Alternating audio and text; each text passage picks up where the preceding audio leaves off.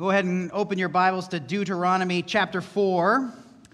Deuteronomy chapter 4, and I really did want to get through 14 verses, but we are only going to work through two this morning. Deuteronomy chapter 4, verses 1 to 2.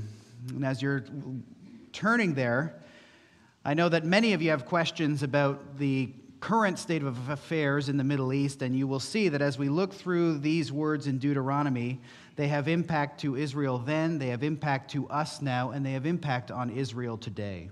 We're going to see all of those things as we look at our text today, and as we continue to work through Deuteronomy for the next, I guess it's going to be 50 years, but we'll see. if you were able, would you please stand with me for the reading of God's holy, inspired, inerrant, authoritative and sufficient word this morning, starting in Deuteronomy chapter 4, verses, verse 1. And now, O Israel, listen to the statutes and the rules that I am teaching you, and do them, that you may live and go in and take possession of the land that the Lord, the God of your fathers, is giving you. You shall not add to the word that I command you, nor take from it, that you may keep the commandments of the Lord your God that I command you. This is the word of the Lord this morning. Thanks be to God. You may be seated. So, these words, these speeches, these sermons are given to the people of Israel as they stand on the other side of the Jordan, opposite to, but facing the city of Jericho.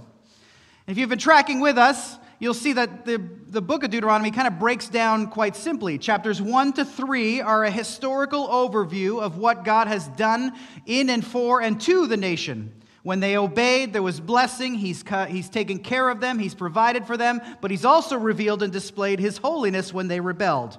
And so Moses reminded them of all of those things that they had experienced over these last 38 years in the wilderness. Chapter 4 is a transitional statement, or a transitional chapter. It's a call now, in light of everything they just heard in chapters 1 to 3, to take seriously God's call to carefully obey the law that He is about to retell them. And He'll give them a number of reasons why they should be careful to obey the law. And then chapters 5 all the way to 26 will be the retelling of the laws, the commands, the statutes, and the ordinances. And so, as they stood in these lands, that had formerly belonged to the imposing and fearsome kings of both uh, Heshbon and Bashan, King Sihon and King Og, two kingdoms that the Lord had given into their hands, two lands that the Lord had transferred into their possession, two lands that were secured for them by the Lord who went ahead of them and fought for them. The Lord had proven to the nation over and over, time and time again by this point, that He is a mighty God. He is a powerful God. He is a living God, and he fought for those, that nation. He went before them. He defeated their enemies, the enemies that rose against them time and time again and threatened to attack them. God was always there to help them, to lead them, and to fight for them. Whether it was being liberated from Egypt, which at that time was the most powerful nation on the planet, as the Lord struck Egypt with plague after plague and strike after strike because Pharaoh refused to let the people go. After relentlessly pummeling and smiting Egypt with devastating afflictions, the Egyptians then drove the Israelites, the Hebrew slaves, out of their land. That was God's doing. Or if it's the giant and fearsome King Og leading his armies out to battle against Israel in the wilderness, the Lord is the one who went ahead and said, King Og, what is he? I give him into your hands, Israel. Go in and take everything from that man. The Lord had upheld and maintained that nation, providing for them and protecting them at every turn. The only time affliction fell on this nation of people is when they rebelled against the Lord and they rebelled or turned away from his commands. And so, in this moment, this generation standing on this side of the Jordan, this is the next generation. The previous faithful, faithless generation has all died in the wilderness. And this generation seems to have learned their lesson because this time, unlike their fathers, they were going to obey the Lord. They understood the Lord has fought for us, is fighting for us, and is going to fight for us. And so we are going to cross over the, this river, over to that land, and we are going to take possession of it. We're going to take possession of the lands that had been promised to Abraham, to Isaac, and to Jacob. We are going to be the generation that receives and inherits the promise of God. And so, as the nation stood on the banks of the Jordan, with their swords at the ready and their eyes fixed on the lands that were about to be theirs, Moses delivers the message of Deuteronomy. Now, from a worldly perspective, one might assume that the most important information for Israel at this moment, just as they're about to go over into the land, to a people on the verge of war and conquest, a people on the edge of invading and seizing and settling the lands that are before them, one might expect Moses to cover some more pressing practical matters like organizing how are we going to organize the men into battalions and troops? How are we going to, what are the tactics we're going to use? Let's walk through the military strategies that we have planned out. You'd think that maybe some of those practical matters might be what the nation standing on the verge of war would go through. But no, it's not blueprints for the upcoming armed conflict. Those are not on the menu at this time. But instead, it is something much more pressing, something much more important that is delivered to the nation by Moses. And what is it? A call to obey the Lord in the land after the Lord secures it for them and gives it to them. That's what Deuteronomy is. It is a call to obey the Lord in the land after the Lord secures it for them and gives it to them. After they take possession of Canaan, after they inherit the promises the, of the Lord made, that he made to their fathers, Moses in Deuteronomy is going to tell them how then you are to live in the land. Here are the statutes, and here are the rules, and here are the commands. Obey them when you live in the land. And when you do, O Israel, there will be two blessings that result from your obedience to my rules and my statutes. First, you will find yourself filled with peace and joy and abundance as a nation because the Lord will bless you and will refresh you with his glorious and wonderful presence. And second, if you live in obedience to my commands when you enter in and take possession of the land, you will be a light to the nations, displaying to all around you the joys of living life in obedience to and in submission to the living God. Yes, I did say the joys. Obeying the will and obeying the commands of God is counterintuitively the most joyful way to live. If you would find joy in this life, which is something we're all seeking for, right? We are all looking for joy in this life. And we think we're going to find it by filling ourselves and by meeting our desires and doing what feels good in our flesh. But in fact, the scripture tells us the opposite is true. Our joy will come as we deny ourselves, we take up our cross, we follow Christ in obedience. Hear the words of Jesus and live by those words. This will be more fleshed out for us as we move through the book of Deuteronomy, but for now, as we come to chapter 4, again, we come to this transitional chapter. The history lesson of chapters 1 to 3 is over, and now, before Moses retells the law in chapters 5 and 26, he prefaces the law by saying in verse 1, look at it, and now, O Israel. And now, O Israel. Now, O Israel, in light of all that the Lord has done for you, all that he has done on your behalf to liberate you, to provide for you, to protect you through all these years in the wilderness. And also in light of his holy, the display of his holy perfection, in light of all the penalties you have seen for rebellion against him, hear now, O Israel, as you le- enter into the land of Canaan, know this you have one duty, you have one responsibility. Reveal your love for and your faith in the Lord your God by obeying his commandments to you. As Moses puts it, look at verse 1 listen to the statutes. See that? Listen to the statutes. As in, pay close attention to, hear them, hear them with an eagerness, hear them with a heart that is set on obeying what you hear. Statutes in this context are the authoritative rules, the prescriptions and the laws, the permanent regulations and commands that God will declare to the people. Statutes would be things like the Ten Commandments. Statutes would be the commandments of God to observe certain festivals and commemorations, to avoid sexual perversion and immorality. And as we work through Deuteronomy chapters 5 to 26, you will see that the laws that Moses delivers to the people make up the statutes. But along with the statutes, he also says the rules obey my statutes or listen to the statutes and the rules.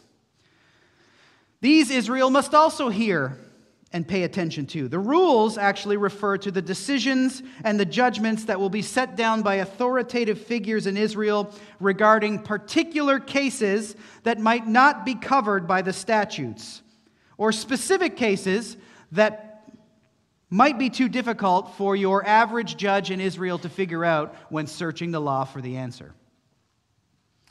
These would be brought to the Lord, and his judgments would then become rules or precedents for future cases of the same sort. For example, in Deuteronomy chapter 17, verses 8 to 11, we read this If any case arises requiring decision between one kind of homicide and another, or one kind of legal right and another, or one kind of assault and another, any case within your towns that is too difficult for you, then you shall arise and go up to the place that the Lord your God will choose, and you shall come to the Levitical priests and to the judge who is in office in those days, and you shall consult them, and they shall declare to you the decision.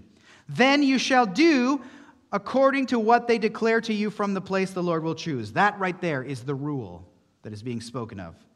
And you shall be careful to do according to all that they direct you, according to the instructions that they give you, and according to the decisions which they pronounce to you, you shall do. You shall not turn aside from the verdict that they declare to you, either to the right hand or to the left.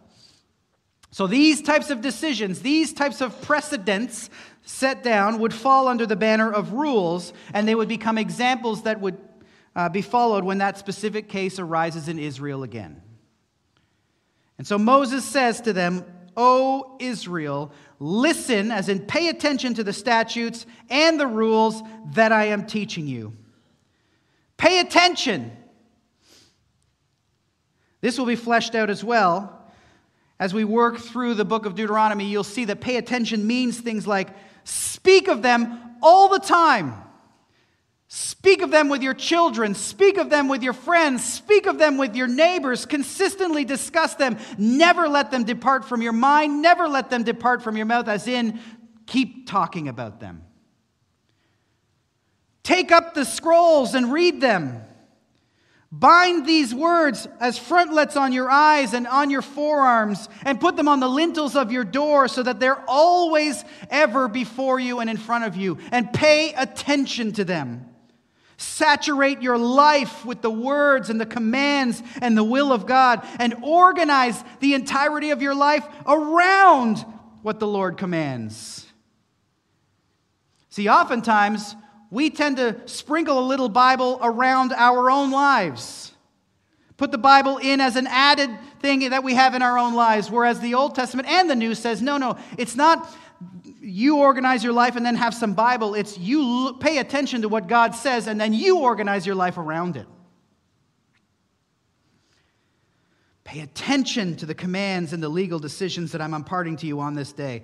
Pay attention to all that I'm instructing you to follow. Listen to them and look what he says next and do them and do them.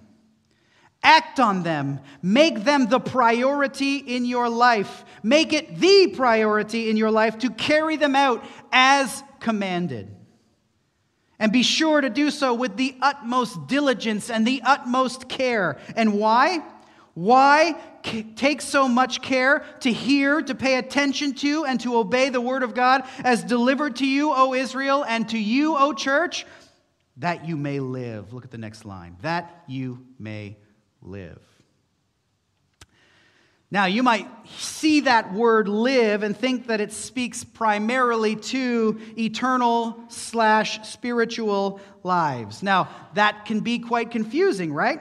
To the ear that is trained by new covenant language, to those who know and understand and appreciate the truth that is revealed to us by the Apostle Paul in Ephesians chapter 2, when he says to the Ephesian church, and he blessed us by writing it down, and says to us as well, By grace you have been saved through faith. And this is not of your own doing. It is the gift of God, not a result of works, so that no one may boast. If that's you, if immediately you thought, do this and you will live by them, and then you thought, well, what about grace and all that? Good catch! Way to go. It is true that we are saved by grace through faith in Christ. And it's, it is true that all of God's people have been, are, and will be saved in that very way by grace through faith in Christ. In fact, the apostle Paul will in Romans 10:5 and Galatians 3:12 quote this, this text, do them and you will live by them, to make that very point.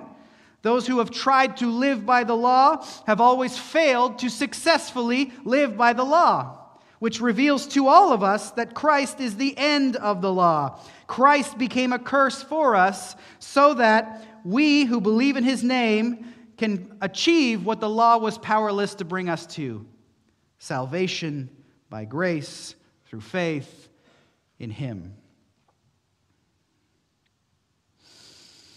So then, what does Moses mean when he tells the Israelites on this, this side of the Jordan? About to enter into the promised land, do them, as in obey the statutes and rules, that you may live.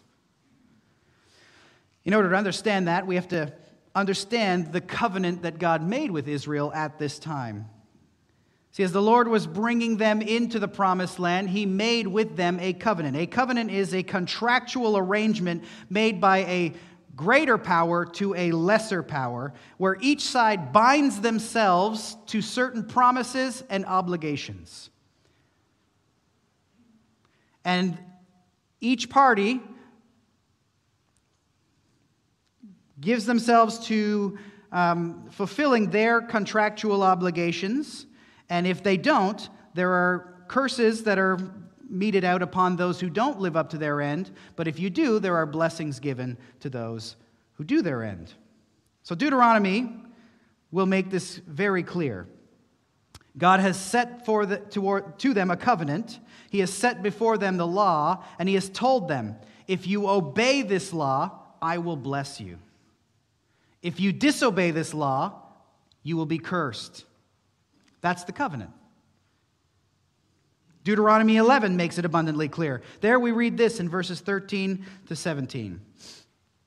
If you will indeed obey my commandments that I command you today, to love the Lord your God and to serve him with all your heart and with all your soul, he will give the rain for your land in its season, the early rain and the later rain that you may gather in your grain and your wine and your oil, and he will give grass in your fields for your livestock, and you shall eat and be full. Take care lest your heart be deceived and you turn aside and serve other gods and worship them. Because then the anger of the Lord will be kindled against you, and he will shut up the heavens, so there will be no rain, and the land will yield no fruit, and you will perish quickly off the good land that the Lord your God has given you. Do you see it? If you obey, I will do all of these things. I will bless you in such amazing ways. If you disobey and you turn away and you start serving other gods, I will shut up the heavens and you will receive no blessing, and I'll kick you off the land. Again, in a few verses later, in chapter 11, verses 26 and 27, we read this See, I am setting before you today a blessing and a curse. The blessing, if you obey the commandments of the Lord your God, which I command you today. And the curse, if you do not obey the commandments of the Lord your God, but turn aside from the way that I am commanding you today to go after other gods that you have not known. So you see, the nation of Israel, says the Lord, will live under blessing if it obeys the Lord and serves him wholeheartedly. But if they turn aside or turn away, the Lord tells them, You will live under the curse. If you turn aside from my law and you go after other gods, you will live under the weight of my hand as it curses you. An exposition of the blessings and the curses is found in Deuteronomy chapter 28. And let me just say, the blessings and life that could belong to Israel, should they repent and return to the Lord, should they obey the Lord, are most excellent and most glorious while the curses that will befall a disobedient Israel ought to strike terror into the hearts of those who read them. I want you just to flip over to Deuteronomy 28 for one second because there is a verse in there that is absolutely stunning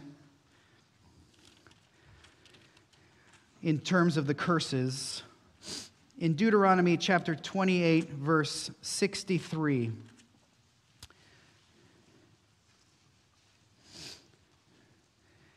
The Lord says, this is in response to their disobedience to the covenant. The Lord says to them, As the Lord took delight in doing you good and multiplying you, so the Lord will take delight in bringing ruin upon you and destroying you, and you shall be plucked off the land that you are entering to take possession of it. Do you hear that word of cursing to disobedient Israel? Did you notice, however, as we were also, while we were reading, what life and blessings and curses entailed? Did you notice it's specifically about their life in or outside of the land? Did you notice that?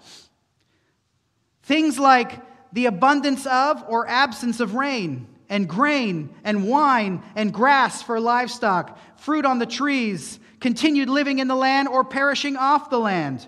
All of these are or will come about as a result of their being blessed for obedience or cursed for disobedience. Absence of the Lord's peace among the Israelites is because the Lord's hand turns against them. And the Lord's hand will remain turned against them even as he upholds them until until the day Israel repents and turns to Jesus Christ.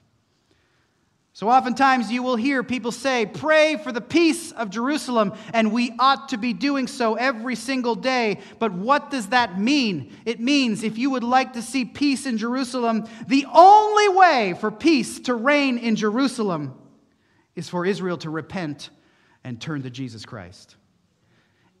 When they do that, the Apostle Paul will say in Romans 11, if the disobedience of Israel met, led to such blessing for the Gentiles and blessing for the nations. Can you imagine what their full inclusion will mean for the whole world in terms of blessing?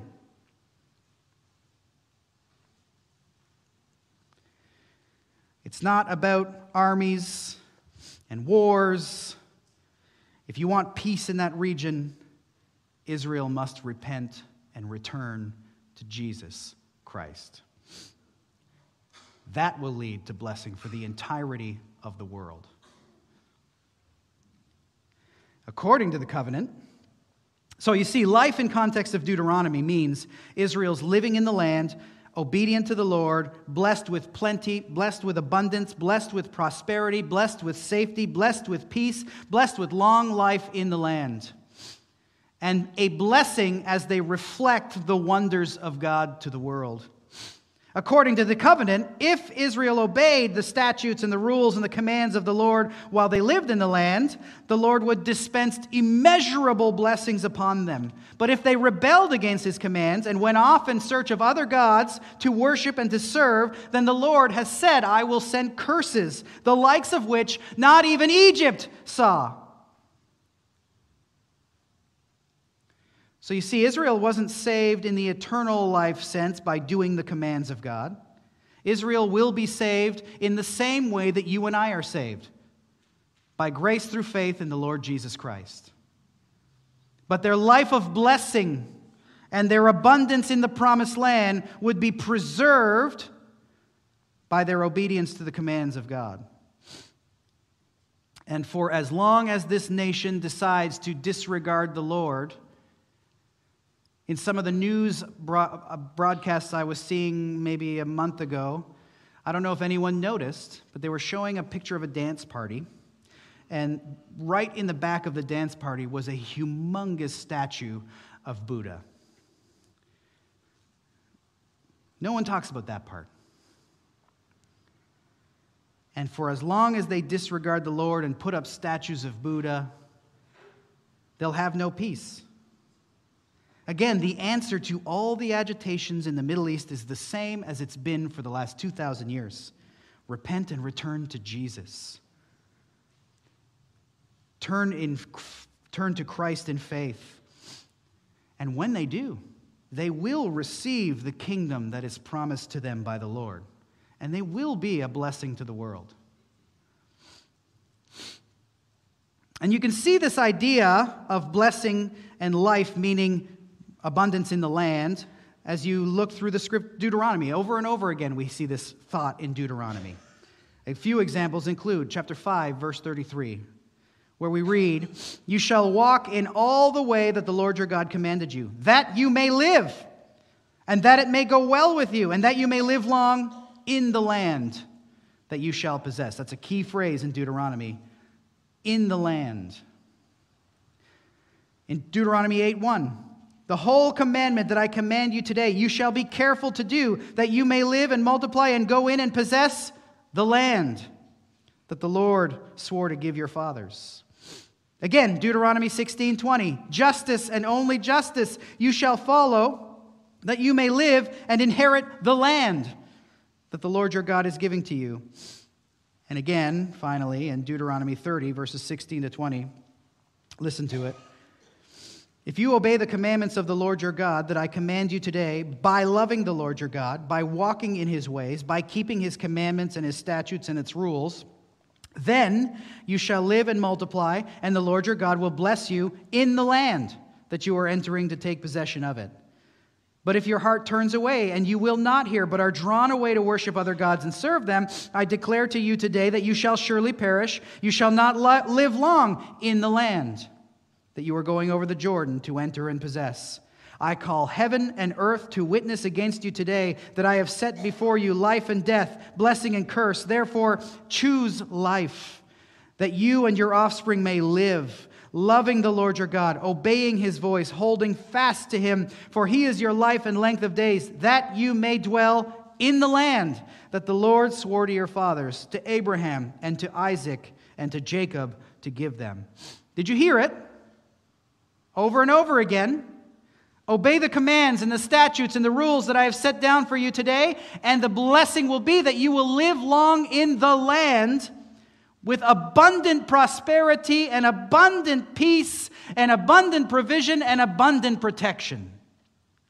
But turn away from the commandments that I give to you today and serve other gods, then you will quickly perish from the land. Obedience Doing them and living means long life in the land. Disobedience means death, cursing, and removal from the land.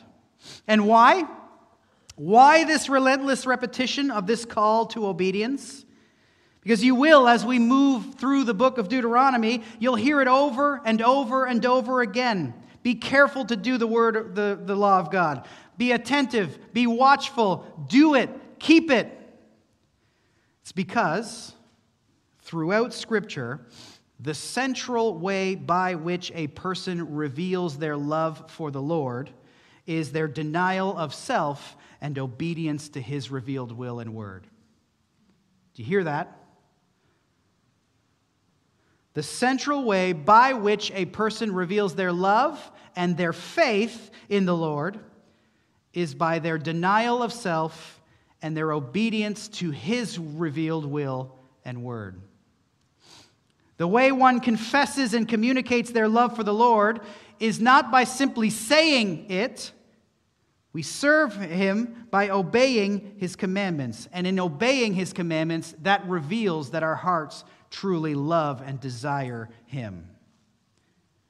The Lord Jesus Christ said the same thing three times in John 14. In just a short smattering of verses, you will see it. John 14, 15, he looks at his disciples and he tells them, If you love me, you will keep my commandments. And then just a few verses later in 14, 21, whoever has my commandments and keeps them, it is he who loves me. And then just a couple of verses later, John 14, 23, if anyone loves me, he will keep my word. Now, I've made it clear over the years that if something is repeated three times in a short span, that means the author or whatever, whoever is speaking wants you to know that this is something to take very seriously. It is a message of supreme importance. And the same is true in Deuteronomy. Over and over again, the Israelites were told to love the Lord their God and to display that love by their dedication to obedience. In Deuteronomy 4 1 to 14, which I hoped we would get through today, we see the repetition no less than five times, or Deuteronomy 4, I mean. Look at verse 1 do them. Verse 2 keep the commandments. Verse 5 do them. Verse 6 keep them and do them. Verse 14 do them. Five times in those verses. The one who truly loves the Lord will endeavor with great care and concern to follow the commands of the Lord. It was true for Israel in the wilderness. It was true for Israel in the promised land. And the same is true for any and all of us who profess to love and serve Jesus Christ. So, how does one know whether they truly love Jesus or whether we love ourselves? By their obedience to his word over our own wills, by our denial of self and taking up our cross and following Him, by striving to put to death what is earthly in us and laboring to fill that space with obedience to the words of Jesus. You see, if Israel would observe, do, and keep the law of God when in the land, they would be blessed with abundant physical life, prosperous and peaceful and if we love Jesus Christ and we seek a joyful, abundant life, then following the will and the commands of Jesus is the pathway to that life. It's important to know this for a couple of reasons. First, this is kind of an aside. First, it's uh, important to know the context of life in reference to Israel and Deuteronomy because it's easy for us to get confused by all those sneaky, cagey, slimy prosperity cre- preachers, creatures would have been just as good of a word, who cherry pick from these texts about the Lord blessing Israel with abundance in the land if they obey his commands, and then take them and shift them a little bit and try to apply them to us, saying things like, if you just obey the Lord's call to give us some money, then the Lord will, you will reap an abundant harvest. And I can't tell you how often I hear that, and it grates on me all the time. To take texts that apply to Israel in the land and try to apply them to the little old lady who has $20 tucked away in a cookie jar for her medication, and some guy on the TV says, If you just give us that $20 in your cookie jar, the Lord will bless you with an abundance because look at what he says in Deuteronomy. And you're like, No, no, that's not what these texts teach, and they cannot be applied in such a manner. So I appeal to all of you if you listen to those guys, please stop. Do not listen to those who so blatantly misunderstand and misapply texts in that way. That's first. It's also important to know the place of obedience in the life of a believer, in the life of one who loves the Lord. Now, there's some, maybe even in here, who are hearing this consistent and persistent call obey, obey, do. And you're probably thinking, well, that sounds like legalism. But let me make it clear good works, following the commands, doing the rules and the statutes of our Lord Jesus Christ. They do not win, they do not secure the love and the favor of God. They do not guarantee the affection of God. They do not lead to our salvation. We are indeed truly saved by grace through faith in the Lord Jesus Christ. Faith is the instrument by which we lay hold of the grace of God and the forgiveness of sins. And all of this to the great glory of the Lord. Obedience and works have no place in saving us. Obedience and fruit are, instead, the natural byproduct of a truly saved and renewed heart. Does that make sense?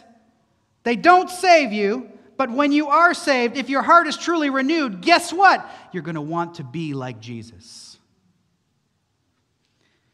In the same way that when you refine oil, it necessarily produces gasoline as a byproduct, so the person who is saved by the Lord, being refined by the Spirit, will grow in a consuming desire to obey and to live for the glory of God out of love for Him. The Spirit in us will bring about a craving, an aspiration in us to live in obedience to the Lord in every single area of our lives. Now, will we fail? Yes. You all know it. I know it. I fail. You fail. This is going to be a war in us for all the days of our life on earth. We will be waging war against our flesh, and waging war against sin, and waging war against the enemy, and waging war against the world as they all conspire against us and fight against our commitment to holiness of life.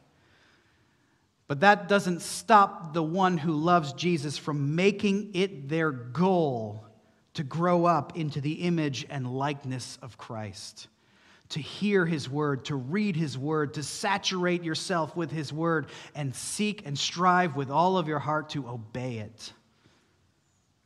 To pattern our lives after Jesus, after Christ's, to hear and to obey his commands. We want to be holy as he is holy. And listen, when you fail to measure up, when I fail to measure up, here's the good news because it's going to be frequent and it's going to be often. The good news of the New Testament is that you can run to him in repentance, knowing that he is faithful and just to forgive. And he dusts you off and he sets you back on the road to loving obedience to him, the one who gave up his life to save ours. We want more than anything to live for him. We want more than anything to obey him. When we fail to do so, we hate it. I hate when I fail to live up to what Jesus Christ commands for me. It drives me batty when I can't live up to it. And all the time, you know, you go to bed on the Saturday or the Friday night and you think, Lord, I did it again. I failed again. You know what's in my heart. I didn't want to do that. I didn't want to think that. I didn't want to say that. I'm not going to do it again tomorrow. I want to be like Jesus tomorrow. And then 10 o'clock in the morning comes and you've done it again. And in those moments, know that Jesus Christ has already taken that sin from you dealt with that sin on your behalf, bore it at the cross. And your desire in that moment is, I don't want to do it again. I hate the fact that I did that. And if you have that, that spirit in you, like, I hate that I sinned, that's a good sign. That's the Holy Spirit convicting you and drawing you back to the Word, and that's an amazing thing. You're not going to be perfect. But that's, that's the great reason why Jesus Christ had to be perfect, so he could give you his perfection. And when God looks at you, he'll see the perfect righteousness of Christ. So, in that sense, I want you to know obedience is not a dirty word. And calling those who profess faith in Christ to obedience is not legalism. Legalism is believing that your goodness wins you the approval and the love and the affection of God. Legalism is believing that because you obey a little bit better than the person around you, that you're better than they are. Be careful of those temptations. But know that the clear and clarion call from Scripture from your fellow believers, from elders, from pastors, from preachers, the clear and clarion calls to display your love for God by obeying Him, by obeying His word, to prove your faith by doing what He commands is not legalism. It's a simple reciting of what the Scripture commands from each and every one of us. This is what James meant when he wrote about this very subject, saying, I will show you my faith. How? By my works. James 2:18.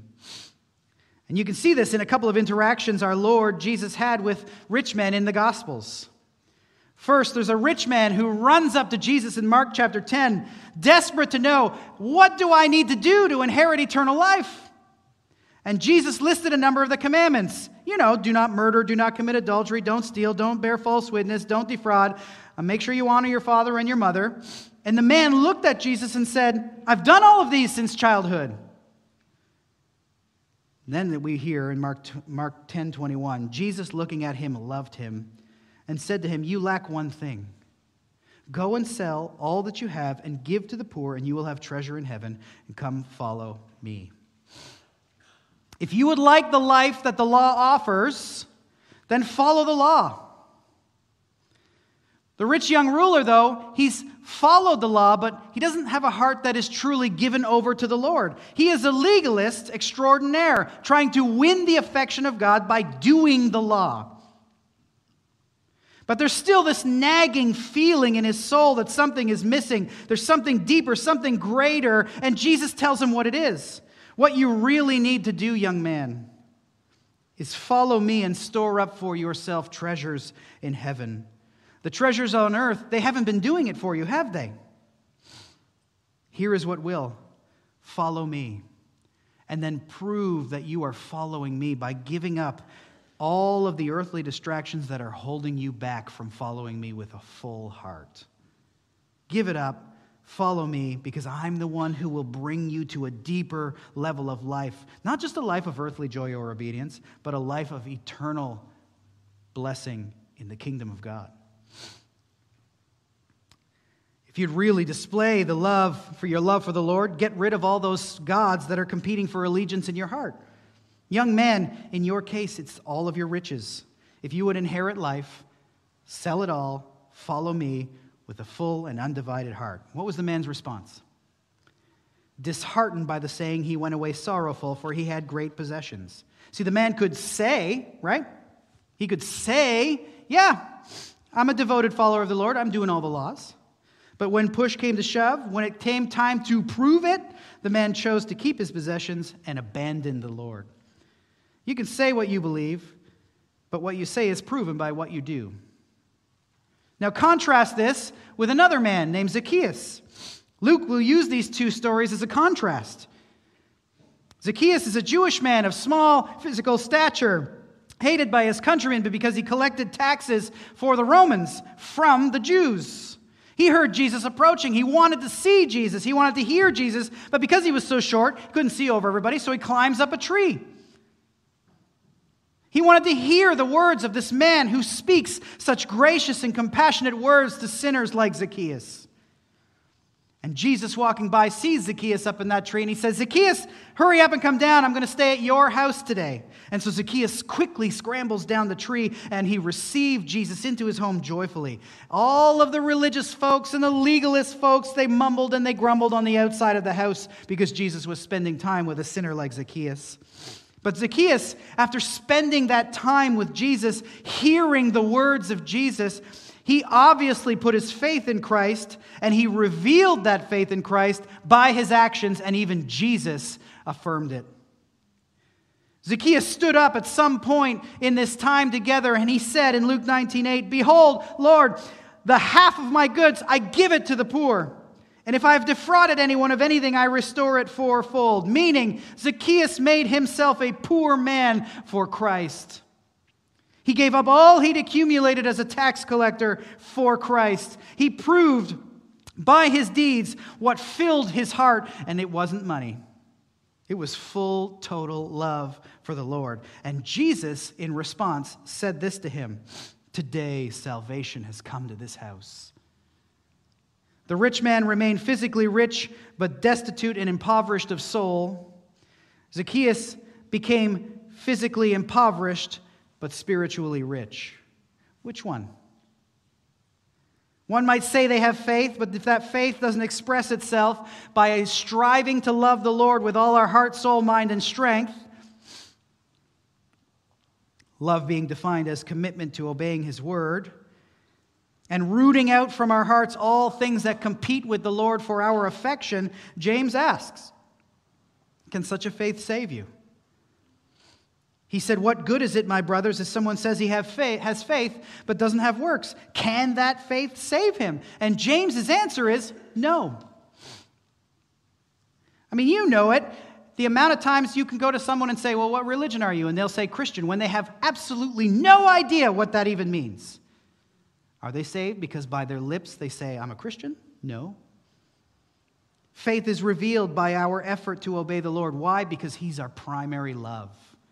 We fear him. We want to serve him. We want to honor him. We want to glorify him. We want every single aspect of our lives to be light that lead people to say, He is amazing. The best explanation I've heard to sum up this point is this We are saved, we are justified, we are declared righteous and innocent in the sight of God by grace through faith alone. But the faith that saves, the faith that truly saves, is never alone. It will always issue in a heart that strives to live for Christ.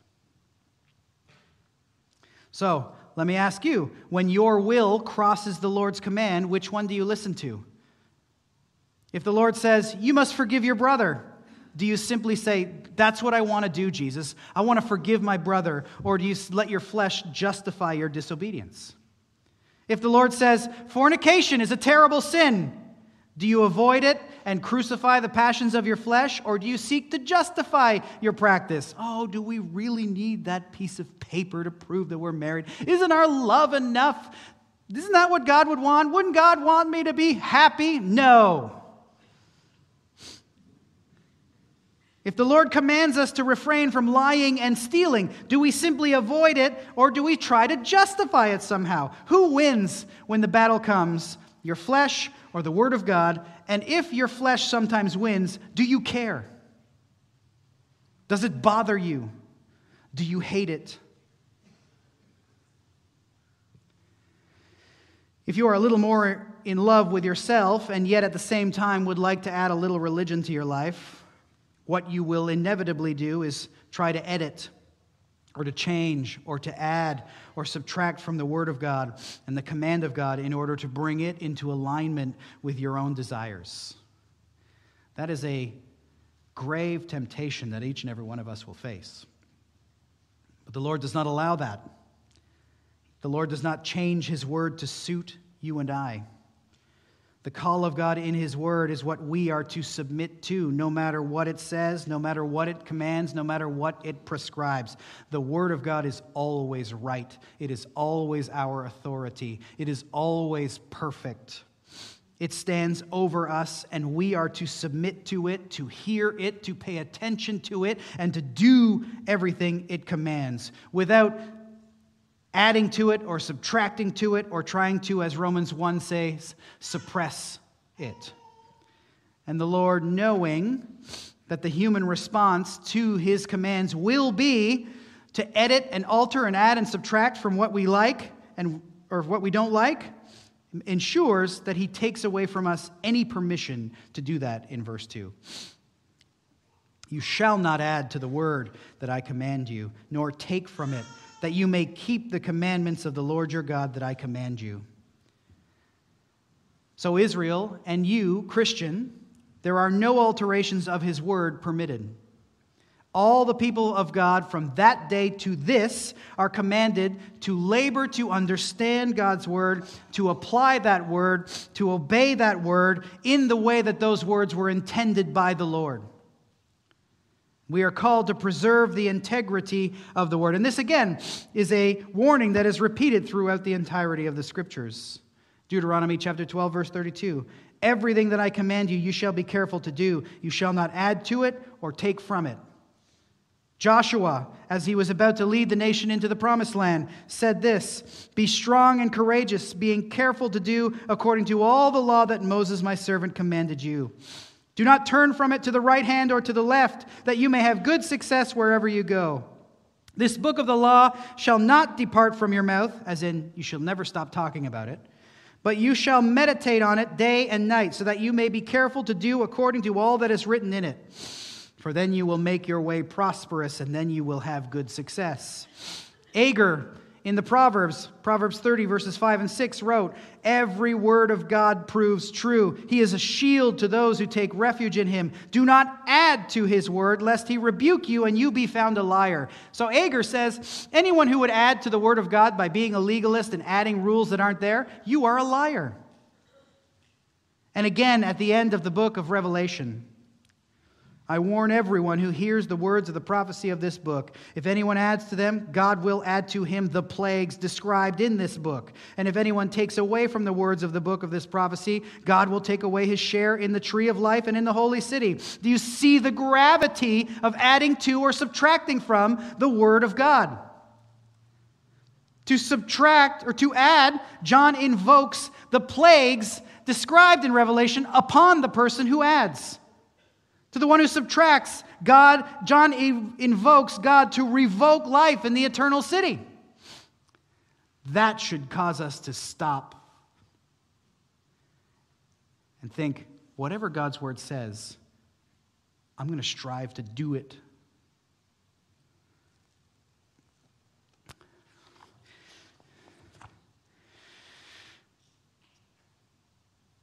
So, in closing,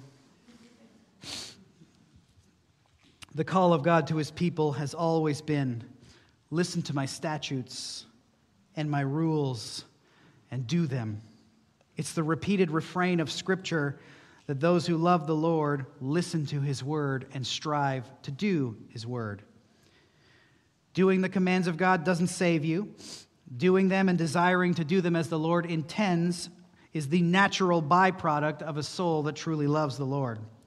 So, church, Take up the Word of God. Read the Word of God. Let it never depart from your mouth. Tell it to your children. Speak of it with your spouse. Put it on the doorposts of your home. If you get those little uh, thing, those little Bible verses that you put on your wall, you know those little cutesy ones. Perfect. Do it. In fact, put one on every wall in your home, but not just like the nice ones. Get the get some of the judgy ones too. Right? to be reminded. Take up the Word of God and read. Listen to the statutes given to us by our Lord Jesus Christ and do them. And know this He is the one who came not to steal, to kill, and to destroy. When Jesus commands you to do something, it's not to rob you of your joy, it is to promote your joy. As Jesus said in John 10 10, I have come that they may have life and have it abundantly. Father, we praise you and we thank you for this time that we have had together to look at the call that you gave to Israel in Deuteronomy 4 and to apply those words to our situation as well. Father, I pray that you would help us to understand the distinction between being saved by grace through faith and not being saved by our works.